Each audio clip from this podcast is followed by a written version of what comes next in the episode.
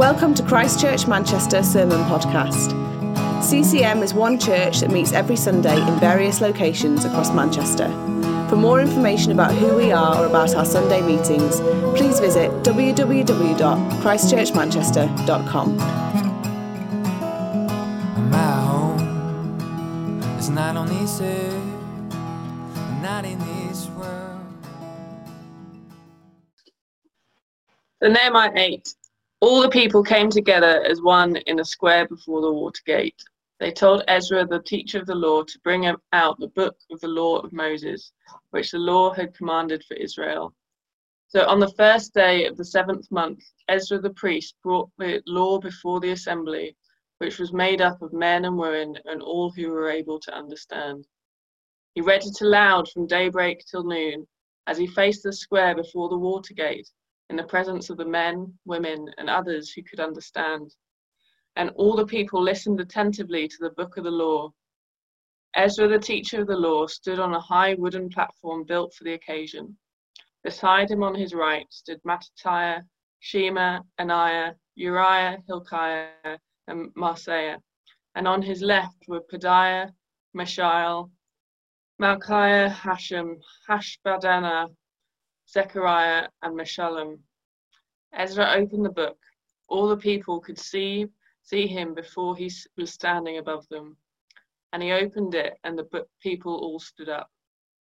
Ezra praised the Lord and the great God, and all the people lifted their hand and responded, Amen, Amen. Then they bowed down and worshipped the Lord with their faces to the ground.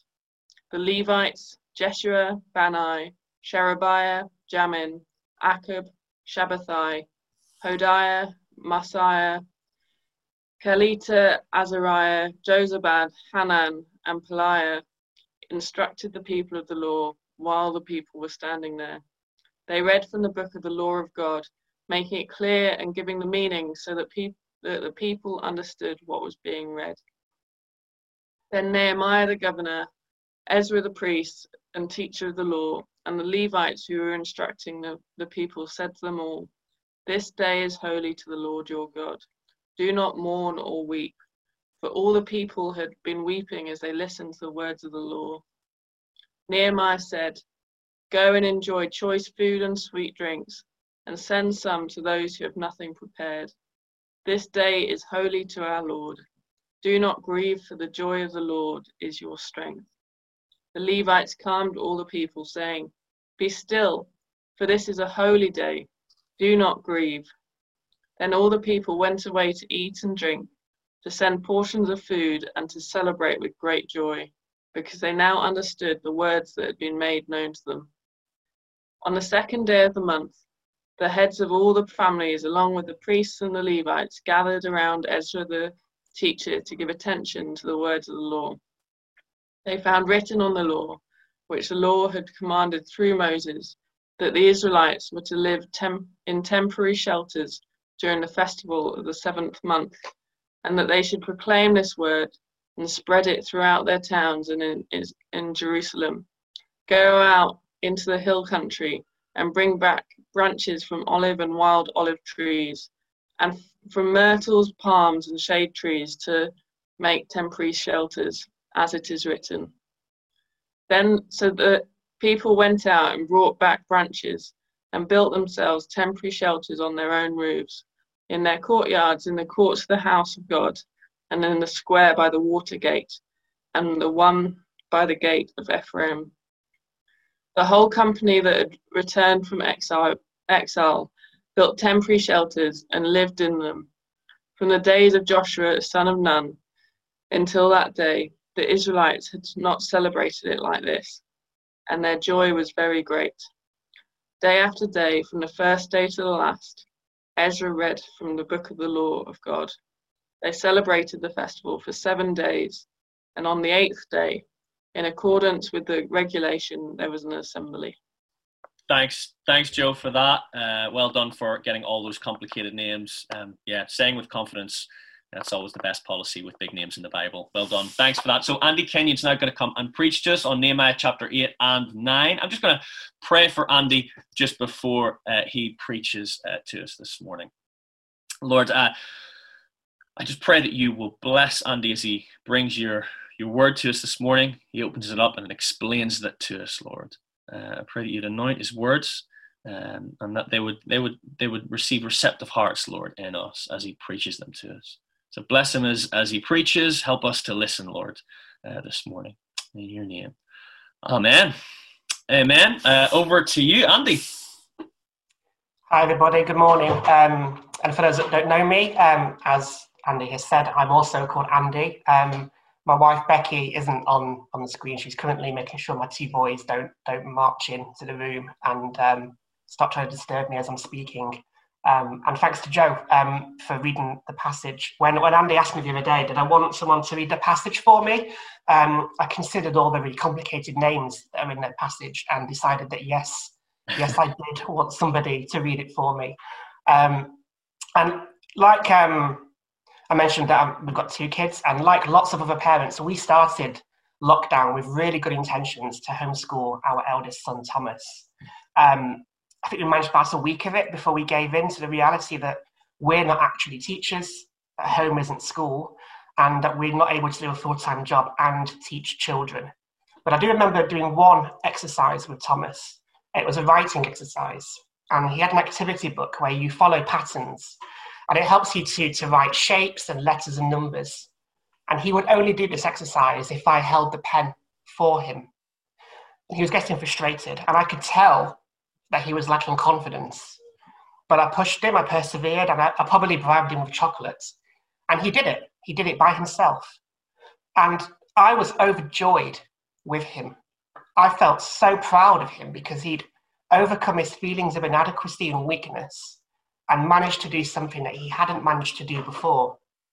And then he wanted to do it again by himself without chocolate. All of a sudden, Thomas had a confidence a strength to do more. And that strength came because he saw and understood the joy that I had in him. He took strength in my joy. And this morning we're looking at chapters 8 and 9 of, of the book of Nehemiah. But I want to focus um, mostly on one line in chapter 8, which, uh, which is in verse 10, when Nehemiah says to the people, The joy of the Lord is your strength. It's a fairly well known verse, and, and, we have many worship songs, uh, popular worship songs that we sing that are based on this line. And we're going to focus on this, and, and we're going to look at two things um, from chapters 8 and 9 this morning. The first one is how does God's joy give us strength? And then the second is how does God's joy help us to confess our sin? So, how does God's joy give us strength? Well, we've, we've been working through the book of Nehemiah, and, and so far, we've seen that, that many of the exiles have returned to Jerusalem to rebuild the city walls. And we know that the exile had been brutal. Um, the event itself and the aftermath was completely burned into the minds of the Israelites. And in Nehemiah chapter 8, as, as Joe just read, um, we see that people come together to hear Ezra reading the law, which is God's word, um, the Bible. And at this time, the, re- the rebuilding of the city of Jerusalem is not yet complete. The people are literally standing together en masse in the wreckage of their half built city. And as Ezra reads the law, the people survey the scene around them and they begin to weep. But then Nehemiah says this amazing thing. He says, Go out, go and enjoy choice food and sweet drinks, and send some to those who have nothing prepared. This day is holy to our Lord. Do not grieve, for the joy of the Lord is your strength. How is it possible for the people to go from a feeling of grief and weakness to strength and joy? Well, verse 8 tells us that not only did Ezra read the law, but the Levites made it clear to the people, gave it meaning so that people understood it. What is it that they came to understand? Because when we think of the law, we can we can see the law um, in the Old Testament as, as just a set of rules, and we can see it quite negatively. But actually, it's the opposite. I'm, I'm a dad, I, I love my kids, and part of me raising my kids well and loving my kids well is that we have rules for them. We have rules for them because I want to train them to be good human beings and to be safe. And that's why I don't let my two year old Joel play with knives, because I want to keep him safe.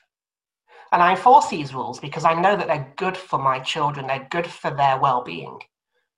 But also, more than that, these rules show that they are part of my family. I don't have rules for my neighbour's kids because they're not mine. I'm sure they're lovely, but they're not my kids.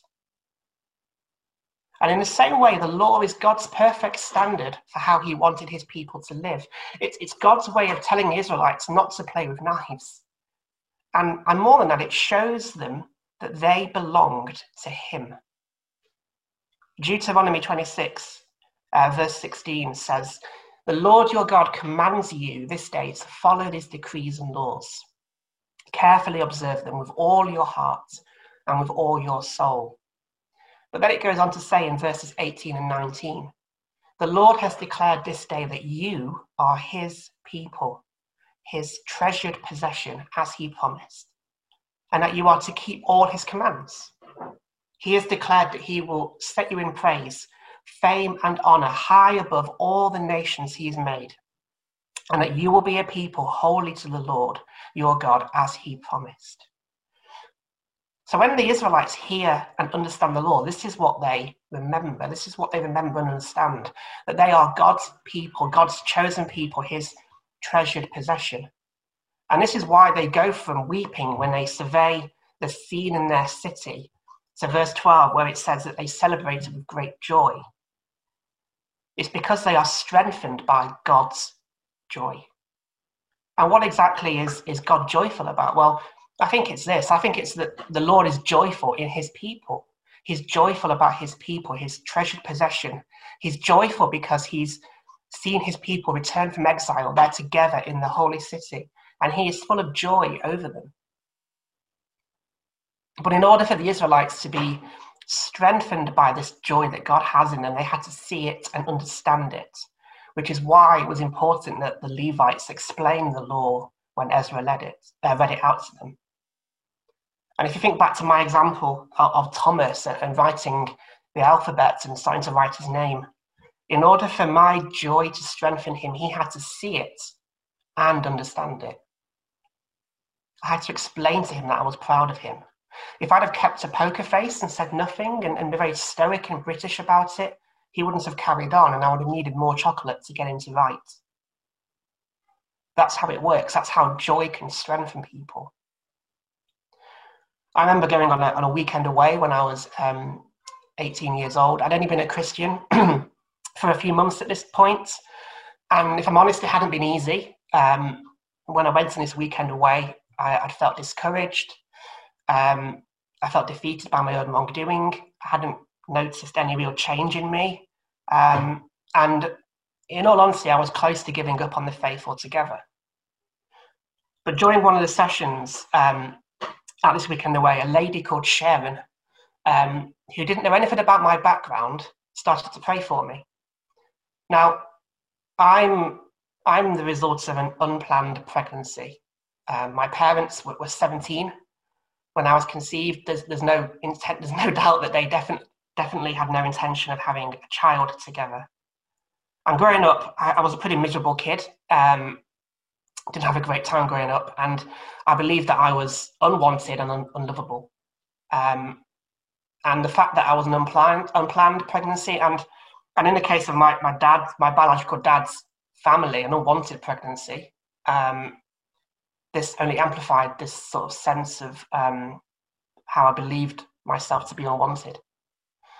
And it's only because my nana was a Catholic, a devout Catholic, and therefore quite staunchly pro-life that I made it out the womb safely. So this all kind of played into this this idea that I wasn't necessarily wanted or, or loved or or treasured.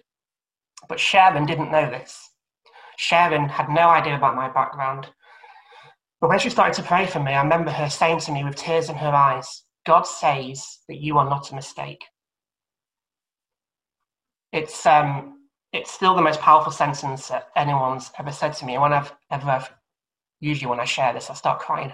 Um, she, she, went on to quote Psalm 139, which says that, uh, which talks about how I'm fearfully and wonderfully made. What happened here is that God had used Sharon to tell me that I am His and that He had joy over me. That I wasn't here by accident, but I was made by a joyful Father who loved me, and I was strengthened. This was a turning point in my life. And I continue to be strengthened by remembering this truth. My, and I went from, from feeling unwanted to knowing that the God of the universe had planned not just my birth, but all of the days of my life. And that's how God's joy can give us strength. How does, how does God's joy, though, help us to, to confess our sins? We haven't had a chance to read chapter 9, um, but chapter 9 is um, all about the Israelites confessing their sin. Um, I mentioned my, my nana was a Catholic, and, and that meant as a child I'd go to not just go to mass, but also every every few months I'd go to confession. And co- confession was a very strange experience for me. You'd go into a room uh, alone and talk to the priest, and you tell them all the things that you'd done wrong. Um, and I was a, I was a child. I didn't really have any faith to speak of. Um, so I just said the same thing every single time. Um, I've, swear, I've been swearing uh, and I've been rude and disobedient to my parents and teachers. That was my stock response every time. Um, and the priest would tell me to go outside. I'd say some, he'd tell me to recite some prayers and also offer a thing called penance. Now, penance was basically a good deed to make up for the bad things I'd done. And, and usually, um, this priest used to tell me to do the dishes. And it always seemed like a fair deal to me because I usually did the dishes anyway. Um, now, looking back at, at, this experience, I can I can see many many problems with with um, this sort of confession, but I think the biggest is this: it gave me the impression that I had to do something more than just confess my sin in order for God to forgive me. In other words, God wouldn't forgive me for swearing unless I washed the dishes and recited a few prayers in the right order. But when we look at the Bible, we see that God isn't like that at all. As I mentioned, chapter 9 is, is, is this one long prayer confession, and it comes, uh, it takes place a few days after um, the events of chapter 8. And, it, and it's an incredible prayer. It's one of the, the most powerful prayers in the entire Bible, and it's worth having a read um, uh, when this is at, at, the end of this service. It's um, it doesn't make any excuses or allowances for what the people have done in their history. It doesn't try and shift any blame for what happened unto God. It's a pure, honest confession of sin, and it's not followed by any penance. It's because they knew that God's forgiveness of them was based on His grace and mercy and had nothing to do with their own good deeds. And you can only pray a prayer of confession like the Israelites pray in chapter 9 when you know that the one you are confessing to is completely merciful and gracious. So, how then does this help us to approach confession?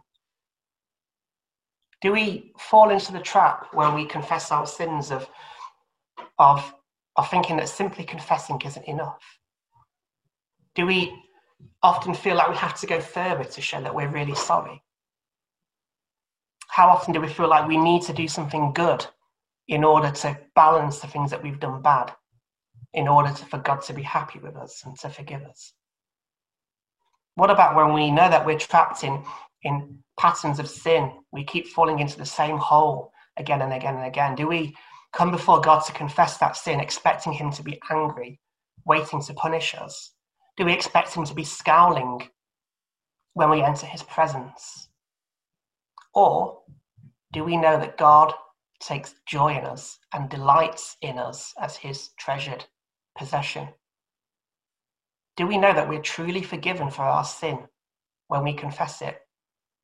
Do we believe the words in 1 John chapter 1 verse 9 where, where John says, if we confess our sins, he is faithful and just and will forgive us our sins and purify us from all unrighteousness?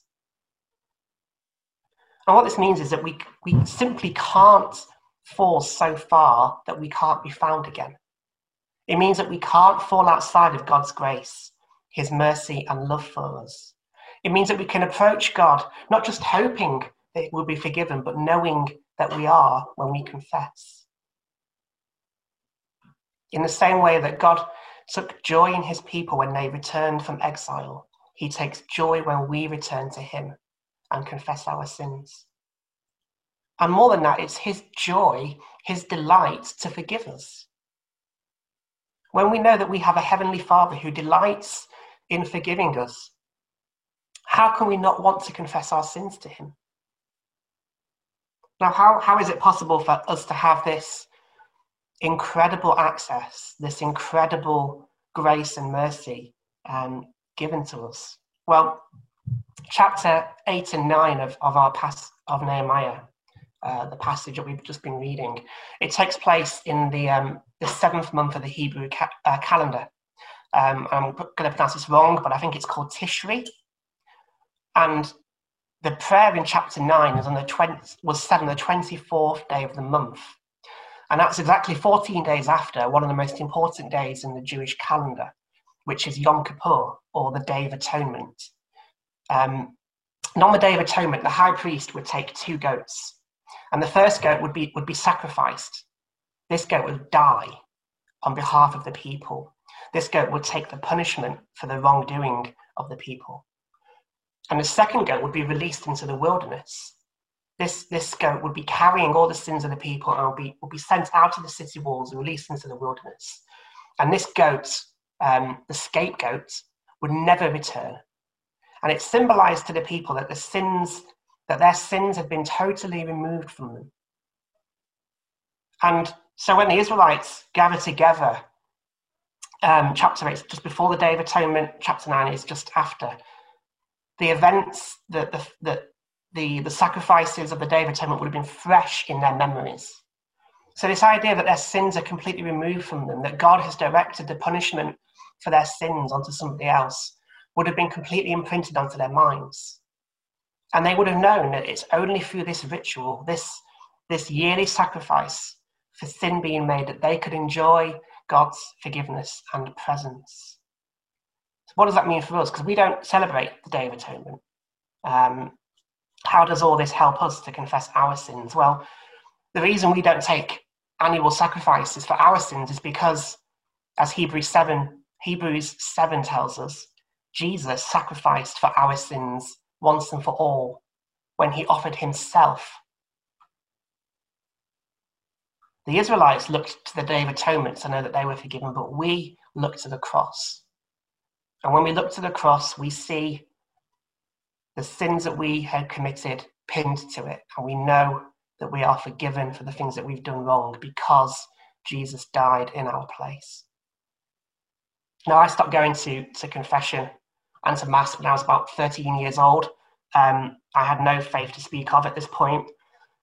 I became a follower of Jesus when I was about 17. Um, and it's only become clear to me 18 years later um, you can do the maths and work out my age. Um, it's only become clear to me how much and for how long I still saw confession like I did as a child. It's taken years of growth and maturity to, to truly know and understand that, that Jesus' death on the cross was a, one time thing that was for all of my sins. Because I spent years treating confessing sin like it was only part of what I had to do to get right with God. I always assumed that God was angry with me when I stumbled. I'd fall into the same old holes of, of and patterns of sin, and, and I think to myself, well, this time I've really blown it. There's no way back this time. As if there was some kind of limit to God's grace.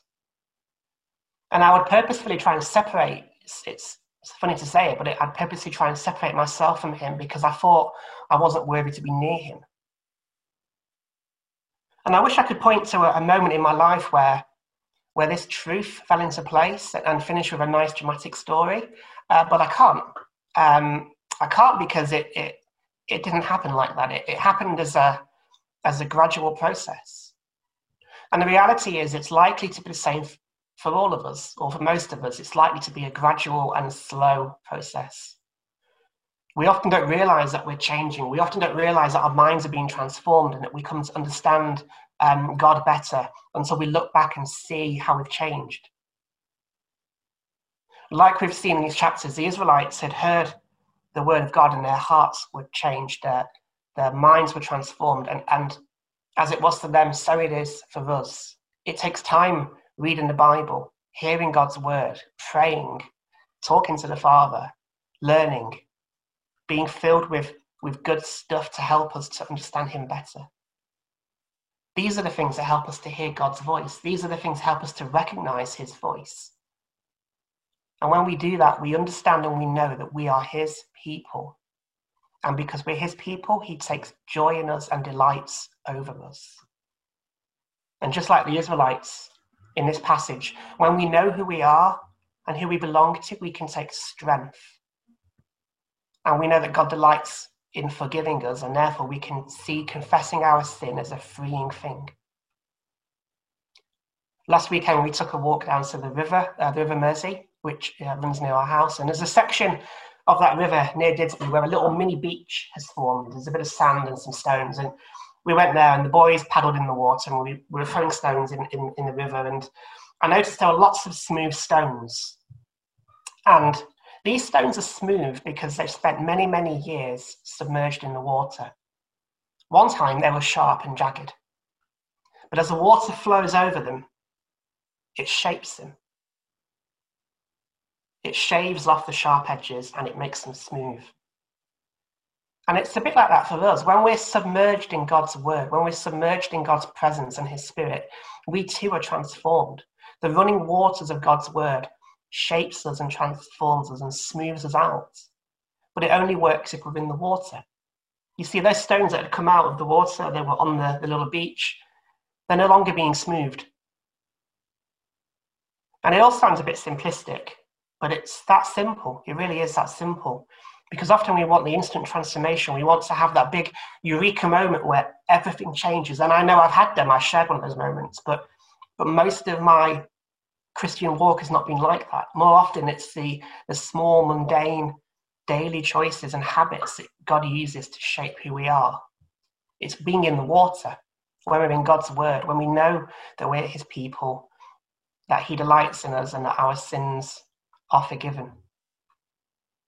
And when we know that we're God's treasured possession, that He takes joy in us, that Jesus died in our place, that He he takes delight and joy in confessing our sins. It means that we can take strength from Him and have the strength to freely confess our sin, know, knowing that God delights in forgiving us.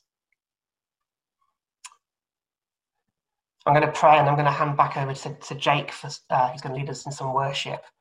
Father God, I, I, thank you that you are an amazing God, that you take joy in us, not because of anything that we've done, but because you are a loving, and gracious Father, Lord, I, I pray that we would take strength from your joy in us. I pray that your your joy in us would help us to be people who can come and confess our sins freely, who could boldly approach the throne of grace with confidence and find grace and mercy when we need it. Um, in Jesus' name, Amen.